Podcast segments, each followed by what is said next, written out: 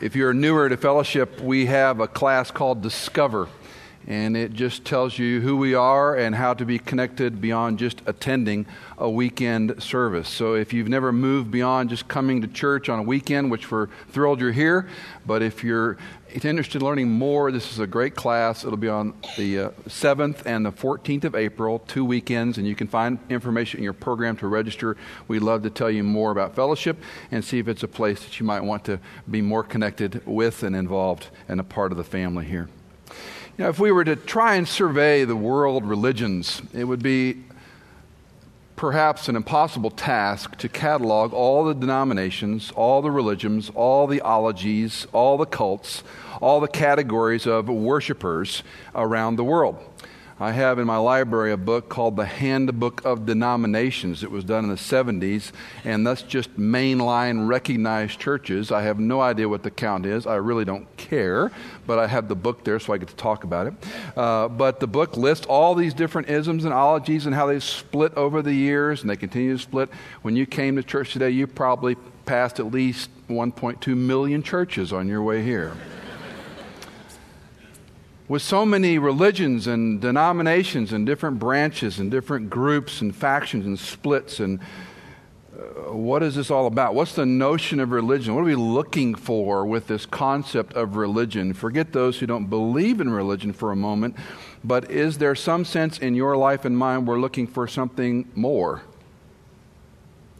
We're looking for a purpose at some point in your life when you're old enough to realize as a child you you have dreams and aspirations and you get married perhaps and finish school and have children and those children go off and have children of their own and you continue the process and maybe you build a company uh, a, a, a career for yourself a fortune you become famous whatever it is trajectories we go through and as we cobble along once in a while you stop and say what am i doing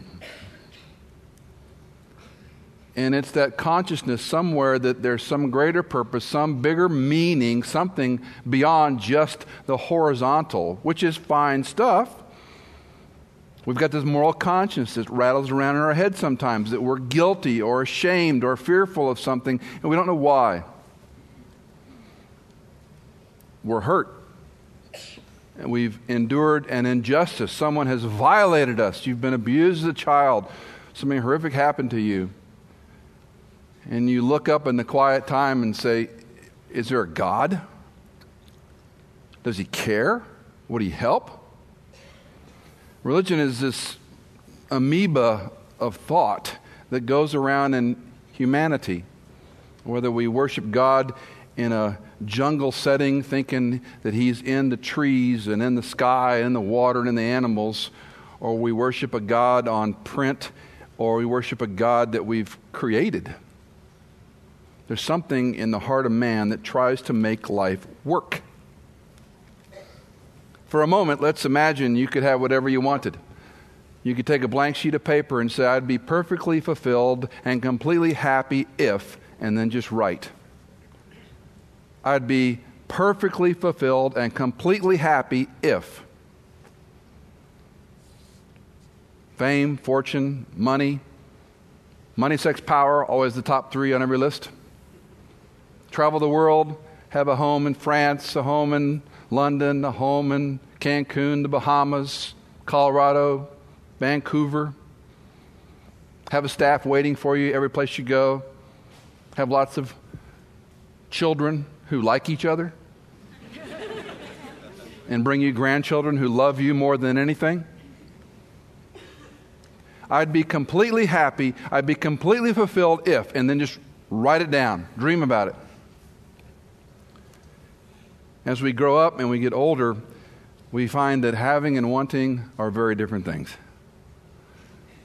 Nothing wrong with wanting things, nothing wrong at all with dreams and aspirations and plans, not a thing wrong with it.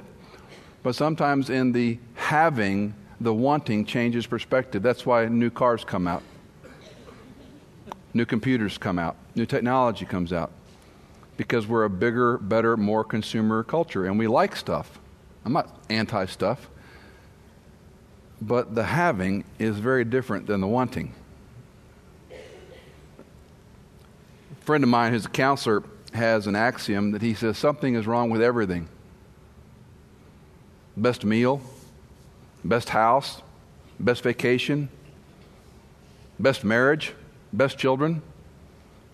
There's always some little thing that annoys us. We don't think about the 90%, perhaps it's wonderful. It's the 10% that drives us mad sometimes because something wrong with everything.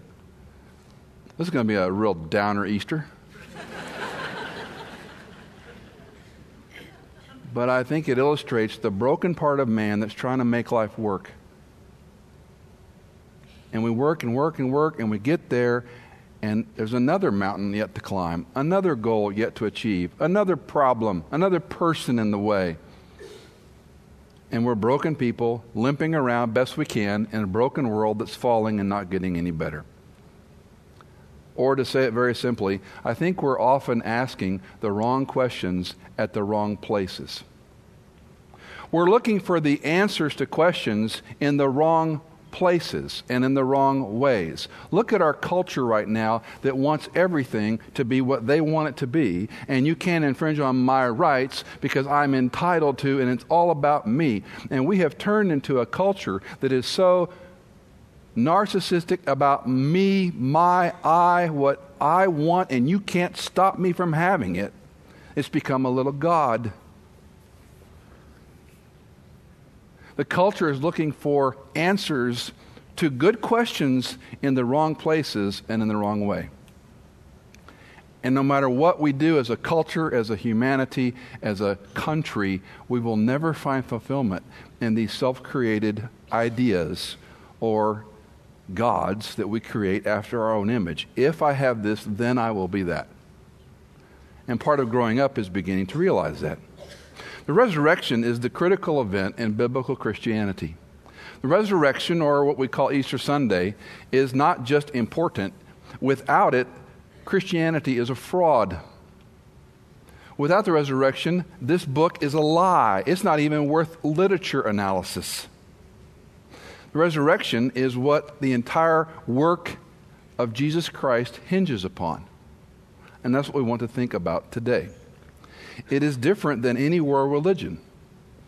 Bruce Shelley says Christianity is the only religion to have as its critical event the humiliation of its God. Christianity is the only, quote, religion where we took God and killed him to make a way. Every other system is do's and don'ts. Do this and don't do that, and maybe you got a shot when you do the things you're not supposed to do, do a bunch of things you're supposed to do, and in the end, you might have a balancing axiom going on, you might have done just a little bit. I'm not as bad as other people type of theology. And you never know how to measure that one.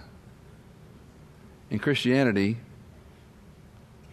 the humiliation and suffering and death of his son is where all of our hope pins upon will he be resurrected. The words and works of Christ are very clear in the Bible. The words and works of Christ are very clear in the book called Scripture.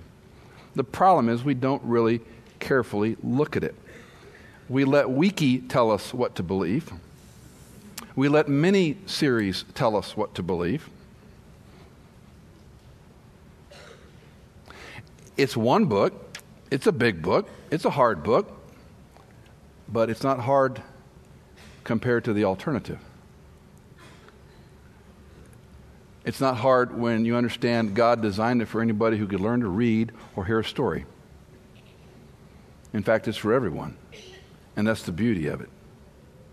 If you have a Bible, I want you to open to Luke chapter 24. We have been going through a study of the Gospel of Luke for about 13 and a half years.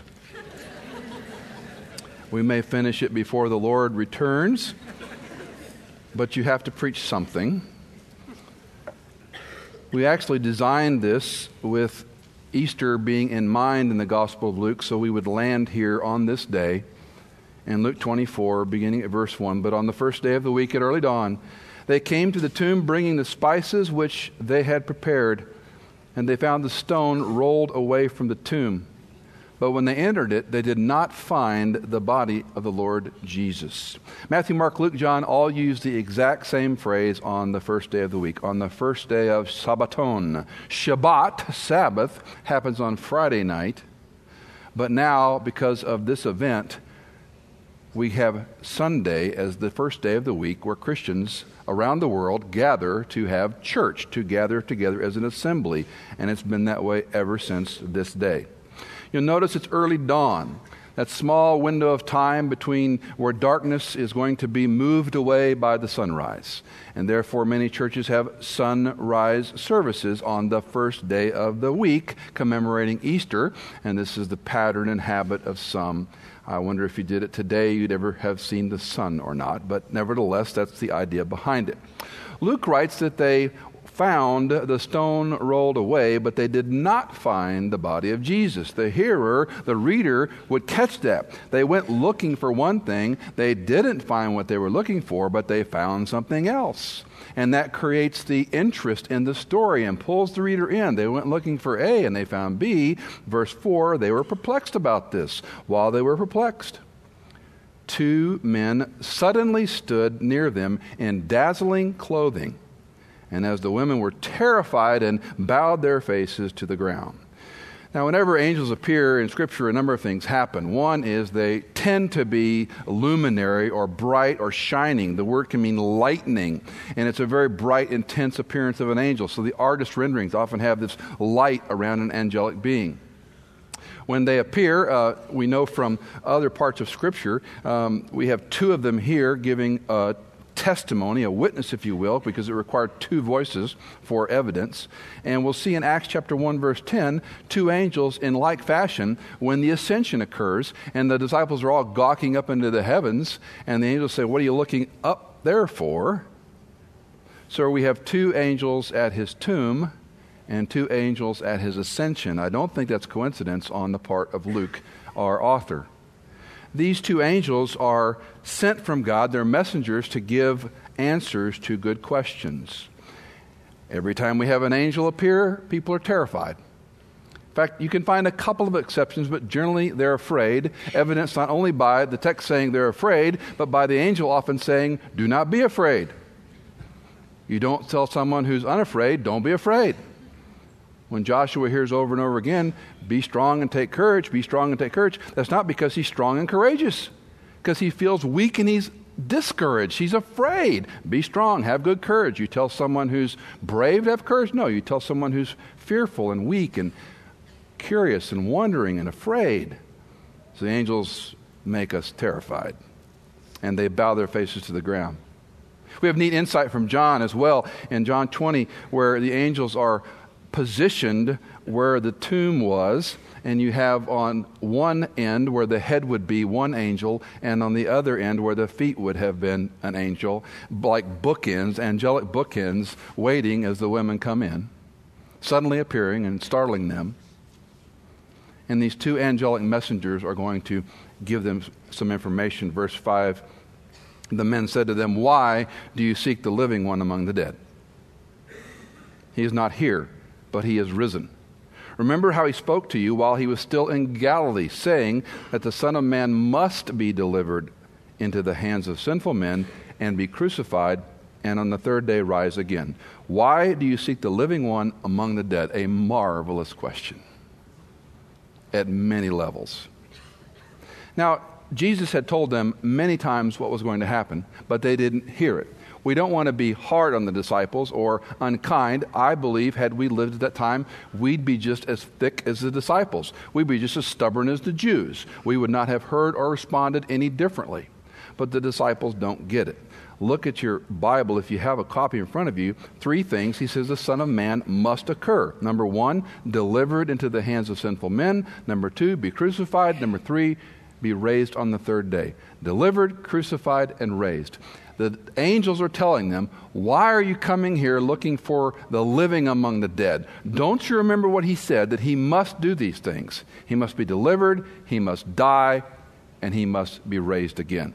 Now, there are many times in all the Gospels that talk about this before it happens. Just turn a few pages back to your left to Luke chapter 18. I want to show you just one. Jesus was very clear about this on numerous occasions but they didn't hear, they couldn't comprehend. Luke 18, verse 31.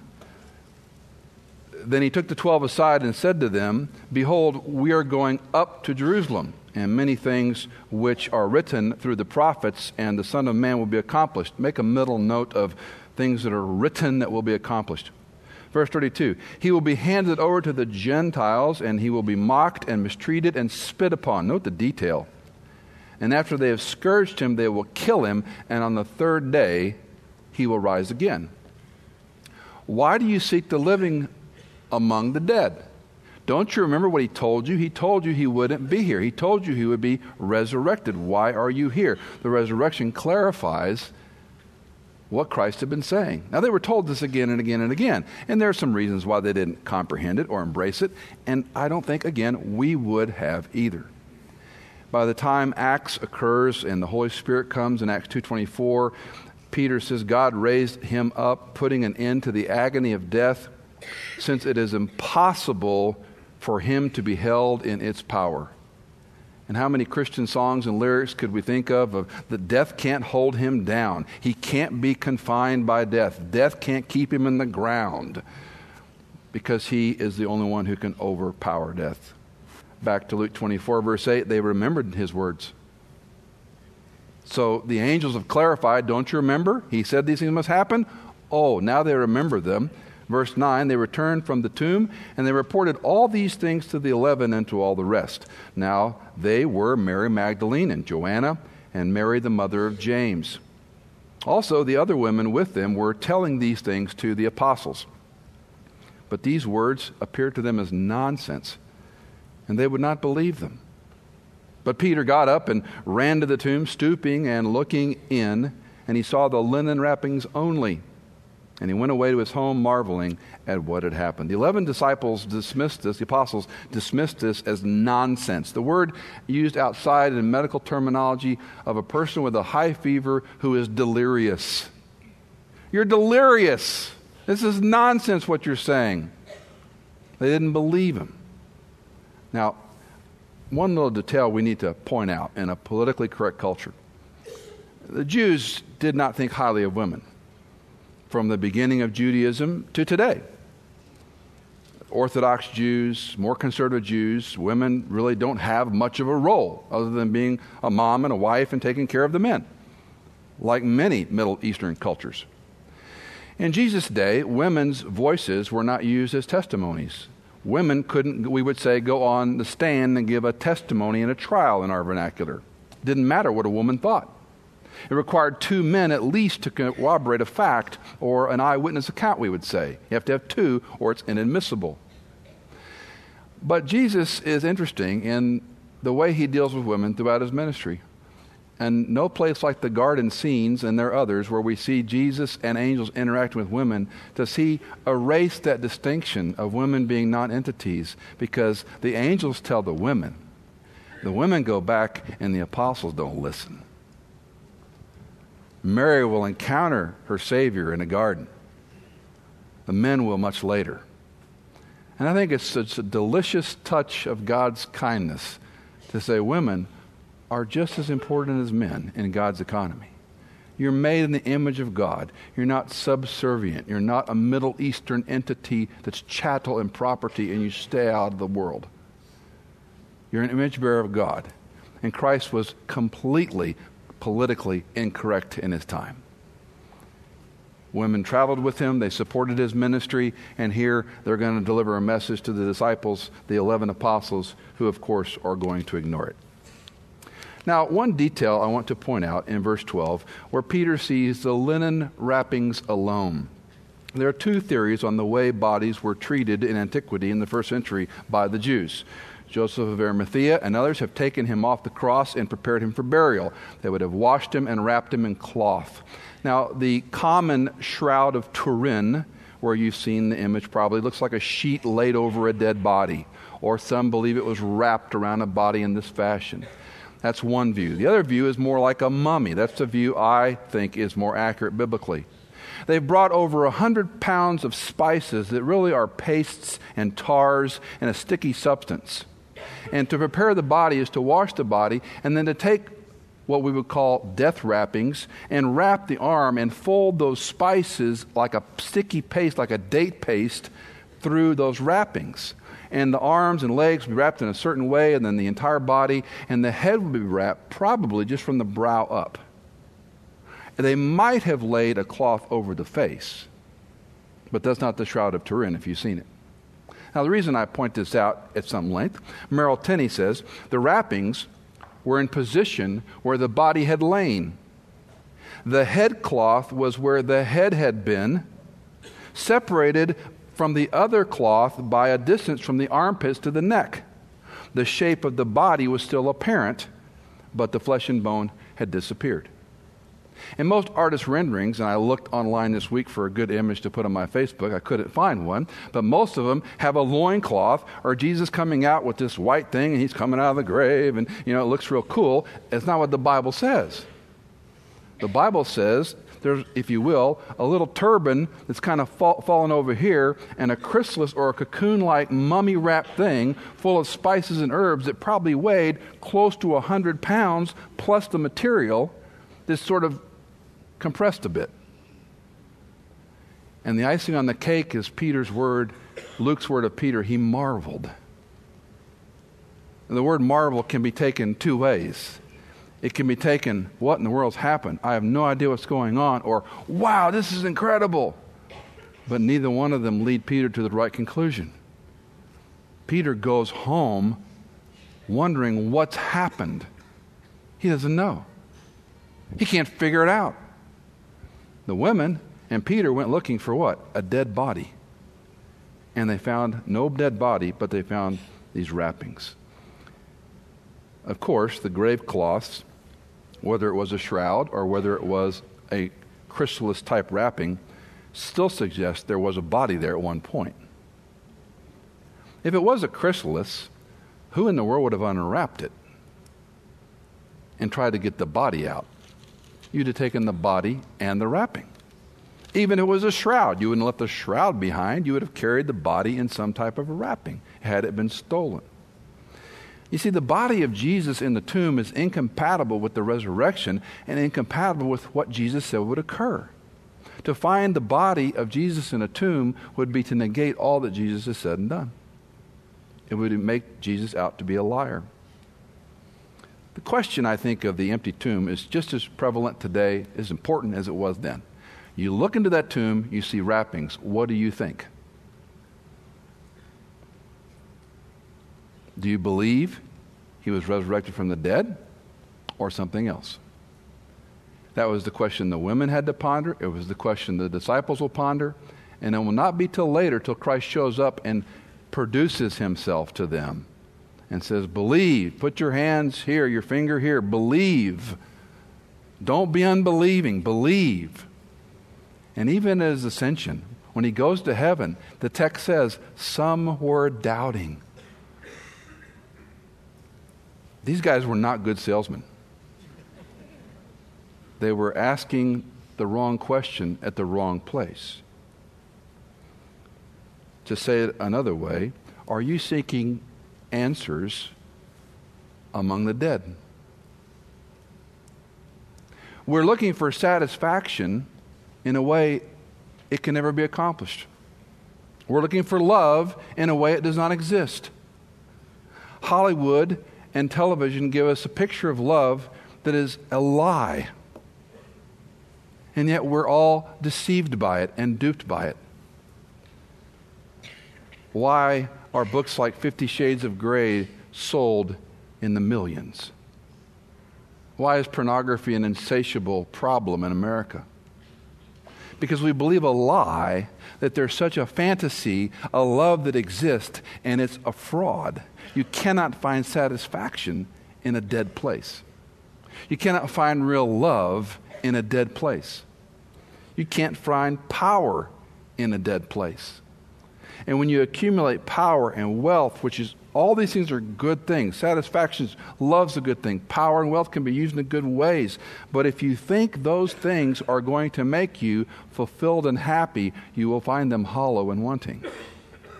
Because we're looking for the wrong answer to the wrong question among the dead.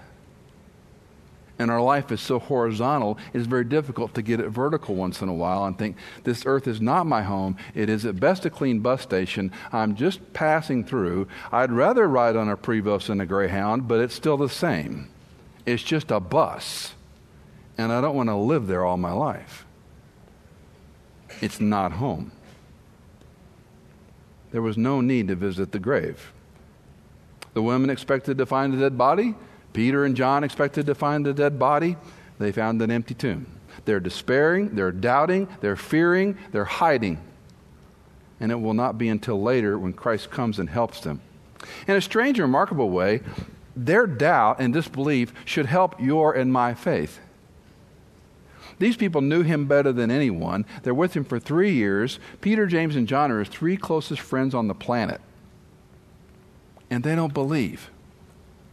They were lousy salesmen. If they believe what he said, they've been saying, We know he's risen. He's risen. But it will take God's help for them and the person and work of the Holy Spirit a little later before they will begin to comprehend all that he said was true. And these guys are transformed from confused, discouraged, hiding, and holding up men to out preaching Jesus Christ, whom you crucified, has been risen from the dead. So their faith is developed from doubt, even at an empty tomb, till later faith in Christ is who he says he is. And that should encourage you and me because they had questions too. And they asked their questions in the wrong place to begin with. They asked them in a graveyard, and there was nothing there to answer their question. Three lessons from this passage. Number one, Jesus had to die. He had to die. The Gospels emphasize it over and over again. Jesus learned obedience through suffering to the point of death. Jesus said, I always do that which is pleasing to the Father. Jesus said, I only do what the Father tells me to do. As Lloyd is fond of saying, there is no plan B. From eternity past, there is no inception point when God said one day, I have a plan, I have an idea. From eternity past, it was always God that He would provide a way for sinful people because He loved. And so Jesus must die. The angel says it. He must die. These things must happen. Jesus told you that. This will happen.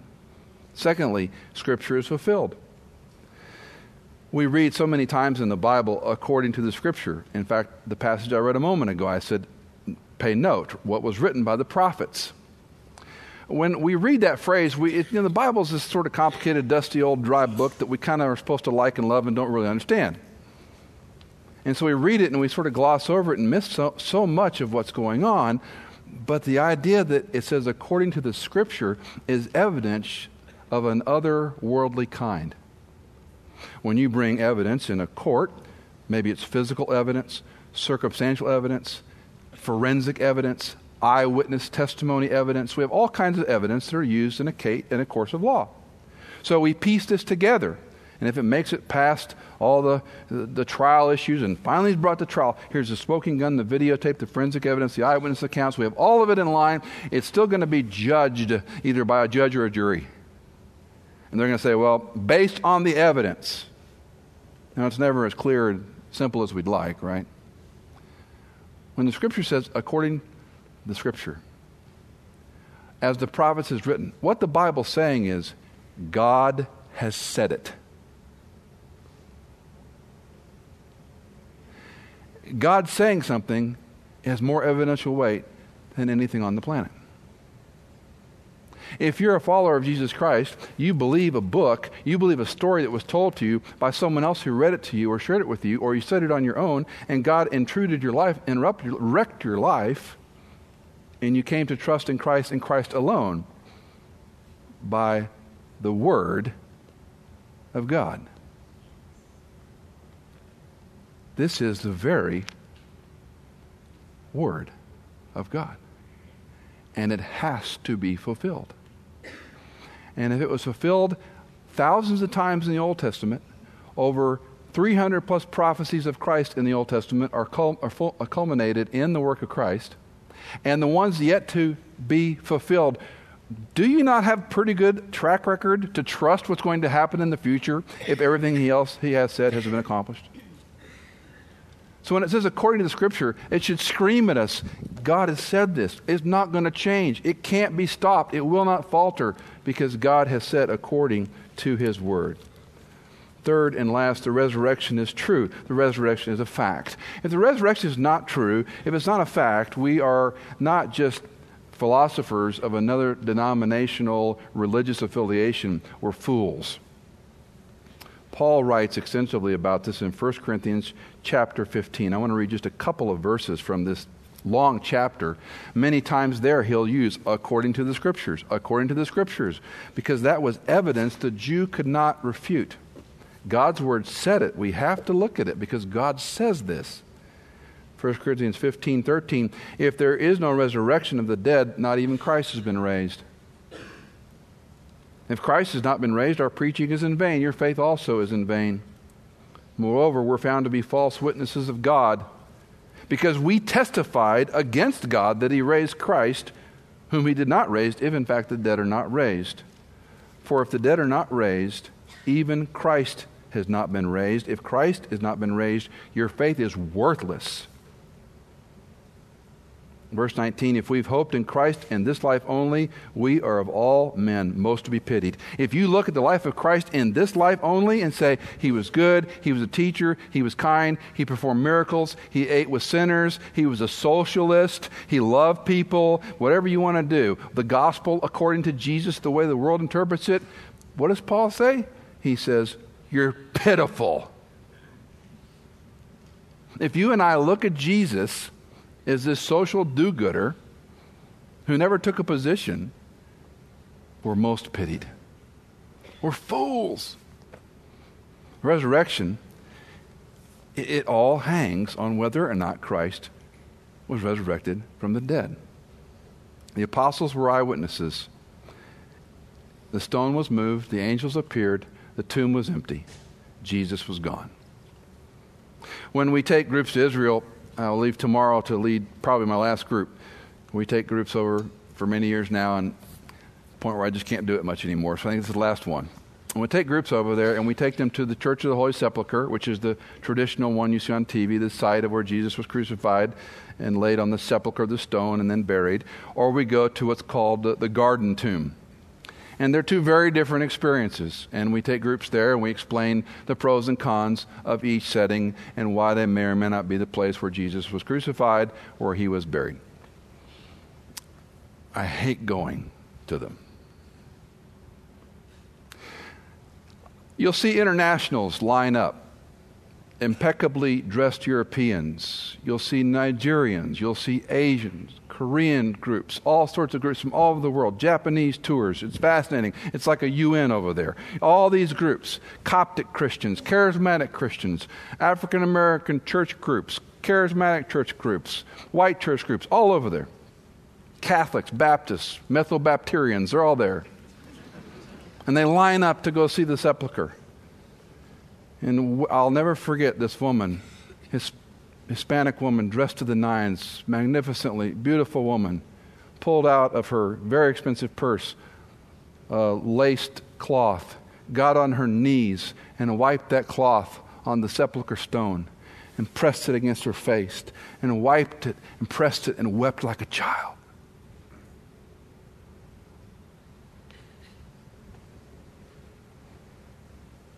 Why do you seek answers in a graveyard?